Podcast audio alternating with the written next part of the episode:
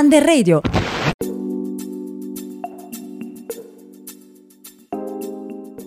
Ciao amici, qui è Vincenzo che vi parla da Under Radio. Oggi tratteremo varie tematiche uh, in ambito sempre di discriminazione. Secondo te Francesco, negli ambiti dove possiamo assistere a dei fenomeni di discriminazione, dove possiamo focalizzarli?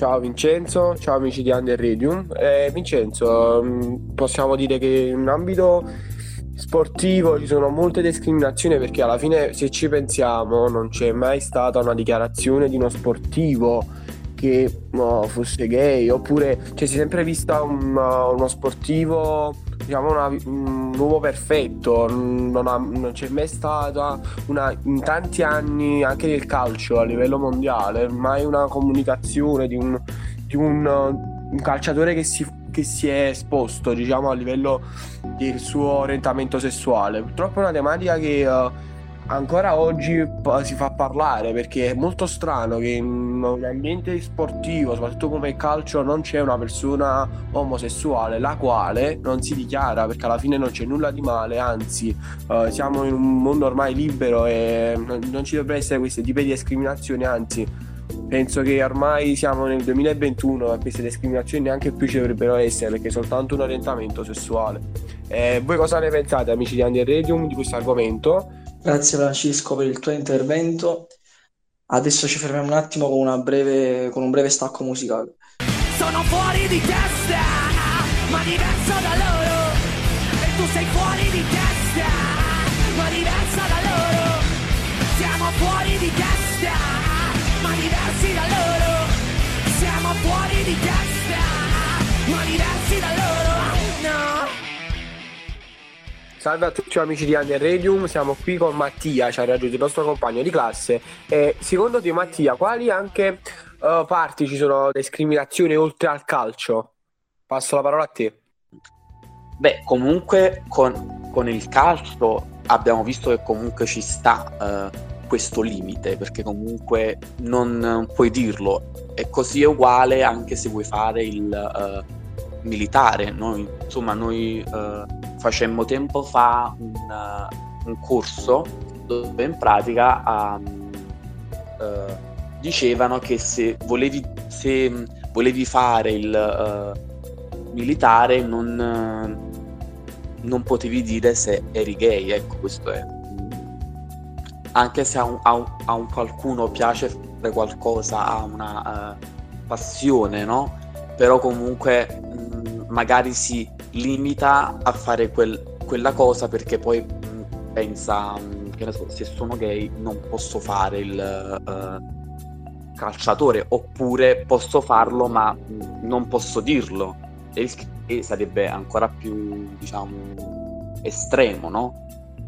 No, volevo aggiungere una cosa da quello che stava dicendo Mattia per quanto riguarda il militare. Io penso che proprio su perché quando ho assistito a questa frase che ha detto il ragazzo che c'era quando facemmo il fatto militare e cercava di arruolare, ma in Italia c'è proprio un atteggiamento ma degli anni 40, cioè non, non, la legge ancora degli anni 40, tipo sui tatuaggi, sui uh, ma addirittura non sembra più altro che un concorso da militare, sembra un concorso di bellezza, devi essere alto tot, devi pesare tot, uh, devi avere, non devi avere le gambe. diciamo. Eh, dai. infatti, cioè, io per esempio, io per esempio a me il militare mi piaceva, cioè, cioè ho sempre avuto da piccolo questo fatto del militare che mi piaceva proprio, però poi... Uh, ho parlato con questo, cioè non mi piace proprio la mentalità che hanno, cioè il fatto che a parte la risposta che ti dà Mattia, ma poi proprio la mentalità, no, non di avere le, le, quelli là che hanno giocato a pallone, non possono fare il militare, il militare perché hanno le gambe un po' concave,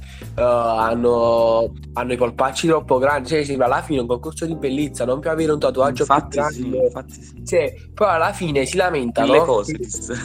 Eh, ma poi si lamentano, si è lamentato che in Italia i ragazzi non fanno il militare, ma è logico, cioè ci sta proprio una differenza enorme tra l'Italia e l'America, perché in America molti ragazzi vanno a fare il militare, ma pure per una cosa di patriottismo, se si può dire, ma anche perché ma ci vuole, tipo gli piace queste cose qua. Ma allora, in Italia invece, a parte che siamo un po' indifferenti, cioè sul fatto di, di, di questa cosa del militare, eccetera, cioè non ce ne freghiamo ma anche, anche perché ci sono delle leggi proprio antiche.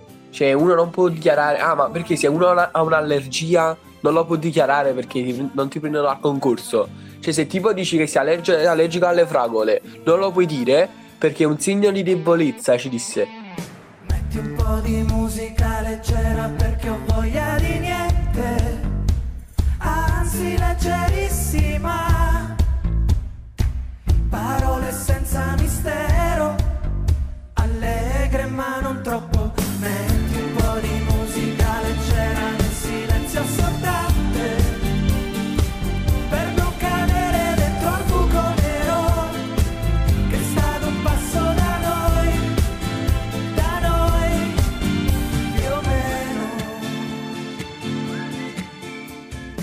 Salve, buongiorno a tutti, qui è Vincenzo Perna che vi parla e oggi siamo su underradio.it e affronteremo varie tematiche fra cui violenza e discriminazioni.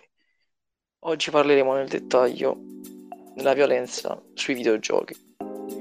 Abbiamo appunto preparato una lista dei 10 videogiochi più scandalosi e censurati di tutti i tempi.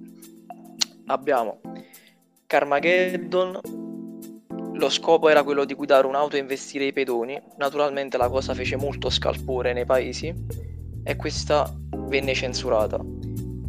I pedoni furono sostituiti da dei zombie con il sangue verde, quindi non più esseri umani, mentre in Germania le povere vittime furono sostituite da dei robot. In Italia fu il primo videogioco a essere esaminato nel Parlamento sul banco degli imputati. Poi abbiamo Postal 2, che è un videogioco molto violento e molto discriminatorio, soprattutto negli nei riguardi dei- degli omosessuali. Ci sono molti commenti razzisti e offensivi nei confronti anche degli animali. Abbiamo anche Call of Duty Modern Warfare 2, una missione intitolata Niente russo, nel quale questa scena era ambientata in un aeroporto in cui prevedeva una strage di civili innocenti. Medal of Honor, nel multiplayer era inclusa la possibilità di impersonare un membro dell'esercito talebano. Con la guerra in corso molte famiglie avevano i propri figli al fronte e scrissero addirittura all'associazione dei, dei creatori di questo videogioco per la troppa violenza. Poi abbiamo anche il caso Fortnite, dove molti bambini addirittura utilizzano eh, l'espressione quanti ne hai killati ieri, cioè dal verbo kill che significa ammazzare, cioè un nuovo linguaggio che trasuda una forte violenza. E proprio per questo sono nate anche altre terminologie come sei nabbo, cioè quello non esperto, e il pro, quello che invece sa giocare, sa come affrontare.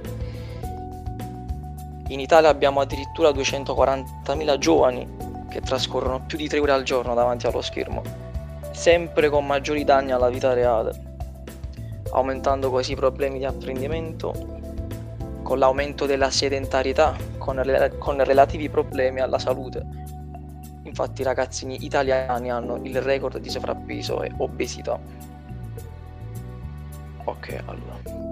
Abbiamo anche un caso eh, in cui adulti chiedono ai ragazzi foto, immagini, video in cambio poi ehm, di skin ovviamente eh, acquistate stesso dal, dal mm, predatore che mh, appunto eh, addesca il bambino e giustamente essendo ingenuo eh, ci casca e questi sono eh, i problemi e le violenze che riscontriamo nei videogiochi attuali. Abbiamo anche molti fatti di cronaca di persone che commettono molti atti violenti, tra cui anche in una cittadina del Texas eh, di Odessa, un uomo di 36 anni ha aperto il fuoco provocando 8 morti e 21 feriti. E, mm, si dice che questo uomo abbia perso il lavoro, ma era anche soggetto a, molti, a molte violenze nei videogiochi.